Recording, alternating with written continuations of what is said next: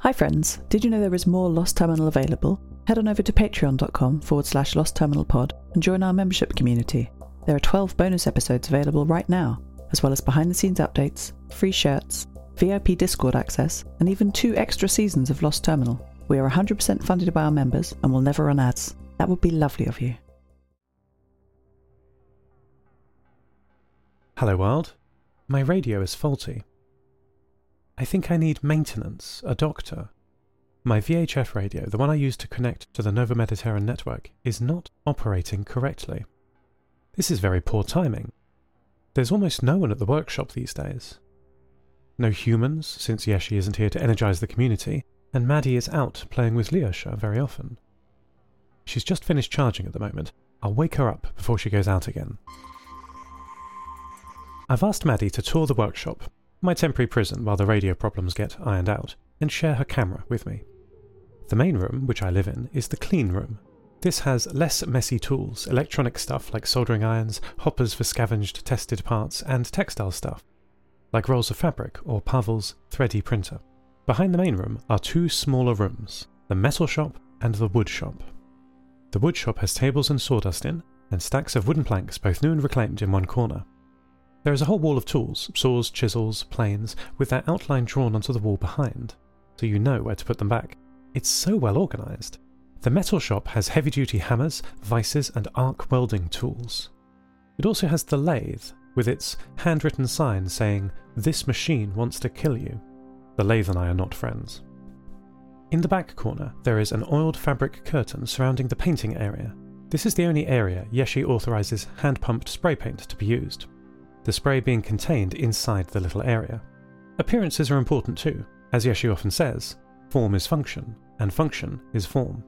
Behind the metal shop is a door leading to the boathouse. This has U shaped decking around open water. When small to medium sized boats are built in the shop, they are launched from here. This is also where some heavier equipment is transported by ocean into the workshop. There is a winch mechanism on rails above the water, so heavy items can be pulled up and over to the decking for unloading. It's so inspiring. It's not designed for me, of course, but I don't lack empathy. I can get excited for the potential here. This space makes me want to build. Do you have a space that inspires you? Why aren't you there now?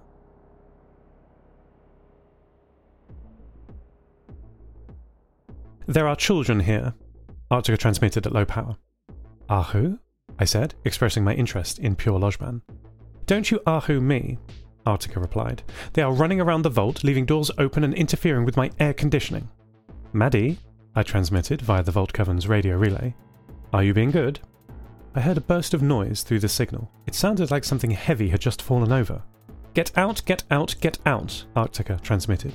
Seth, they've knocked over one of the empty racks. Iris was going to install that today, and she's so useless. It was a nice, easy job for her. I picked up three short X25 radio packets from Maddie, indicating her location was now outside the Svalbard seed vault in the garden that surrounds it. She then transmitted a low quality voice message, which sounded like Lyosha. Sorry, Seth, the racks fell over. We didn't even touch it. We'll stay outside now. These plants are amazing. Maddie, look at that one. I love. Lyosha's message was swamped by static, but I think I get the idea. The pair returned from the vault at the end of the day, tired, muddy, and very happy.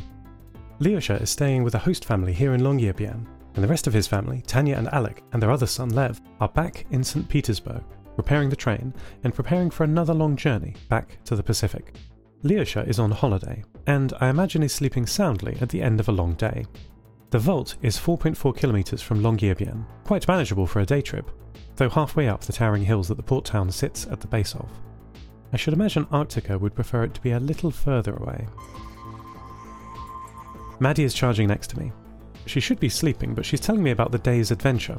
One, they were chased by a flock of birds who thought they had food. They did have food, but Lyosha was too hungry to share any, so they ran away. Two, Lyosha thought he saw a large marine animal in the bay. A whale or shark, perhaps? By the time Maddie looked to where he was pointing, only a dark shape under the waves could be seen. 3. Just before the vault, at the top of the hill, Maddie heard a signal on the radio that she couldn't decode. Her friend Meg would know what it was, she told me. As the night came in and the lights of the town outside flickered off, she eventually slept. Pavel Wader visited early in the morning with a small oilskin coat for Maddie. She was still sleeping and did not wake as he delicately wrapped her in it. He patted her gently, winked at my main camera, and left as the sun rose. I had a dream last night, or what counts as night down here, when the earth comes between me and the sun. I enter a low power state and think and dream. I dreamed I was in a white desert under a cold sun. But the desert wasn't empty. As usual in my dreams, my body is vaguely human, as I walked through it, I came across buildings. Houses, perhaps, or industrial structures, all sunk half into the sand, all stark with no features, made of metal, glass, and silicon. The sun was not warming, its light almost blue, so the desert seemed illuminated by dim moonlight rather than sunlight. The air felt pressured, charged, like before a thunderstorm. But no relief came from the clear sky.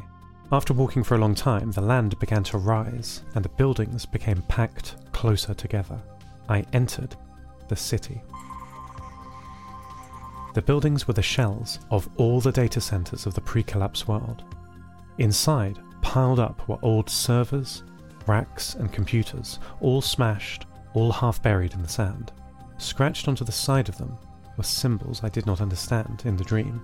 The same marks were on the walls of the lopsided buildings, I was trying to pattern match this writing, this code, when I heard a sound.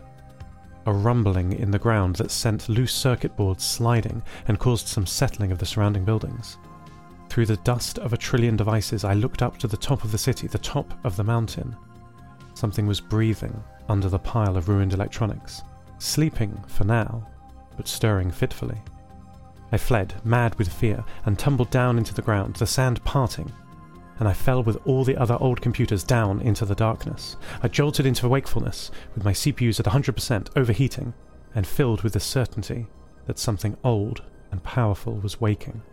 As I tried to calm myself down, the sun broke through the windows, and I heard quiet, cruel laughter on my radio.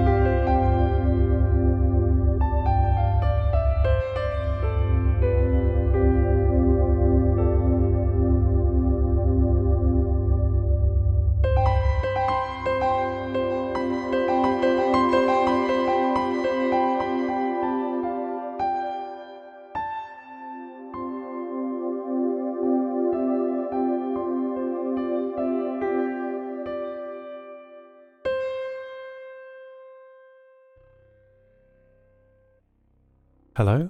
I transmitted on our local 50 MHz repeater frequency. I was greeted with silence. Can anyone hear me? I tried a few more times, and perhaps I could hear someone answering, but it was not pattern matchable above the static. At that moment, I felt so alone, but relief came unexpectedly when Nia's voice cut into the calling frequency. Hey, buddy, the net's down. You want to chat?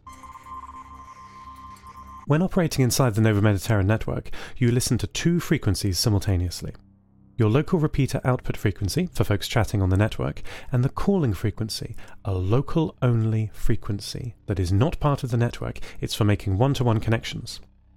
I heard you on our repeater's input frequency, Nia said. It's down for maintenance at the moment. We can't figure out where the interference is coming from, so we're rebuilding it, me and a few of my friends in Longyearbyen.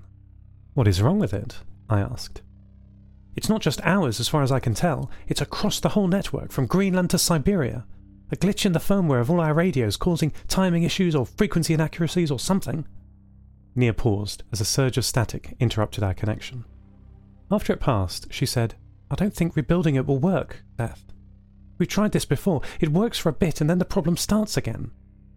I'm doing it this time to monitor carefully what happens, what causes it to change from working to faulty. I've got logging running on it, printing out to paper everything that it's doing, every timing change, every transmit and receive. This might not fix it, but it should tell me what is causing the problem. Thank you so much for your work, Nia. You give so much of your time. She laughed. Oh, that's all right, Seth. You're welcome. Supporting the community is its own reward, really, and between you and me, I'd be doing this anyway, even if it weren't my job. We chatted for 32 minutes while the test ran on the repeater node. Sometimes we talked directly, simplex, and when the repeater came up, we were able to chat there too, at least for a while. After 3,200 seconds of operation, the static cut in again, and the repeater stopped repeating. Okay, I'm reading the logs, Nia said, back on the direct frequency. The real time clock is fine, transmitter and receiver calibrated, and. Huh. Nia paused before saying, Seth, I think someone is sabotaging our network. End transmission. Lost Terminal is written and produced by Namtao. Credits narrated by Lucy Stringer. Thank you so much to our Patreon producers Ada Phillips, Wil Taylor, Kit, deeryeen, Andrew Krieg, Toby, Jade Felicity Bilkey, Jack L, and to all our patrons. Follow us on Mastodon at lostterminal at fosstodon.org. Subscribe to the podcast on Spotify, iTunes, or your favourite network. For bonus content and other perks, support us at patreon.com forward slash lost terminal pod. That would be lovely of you. Lost Terminal will return next week.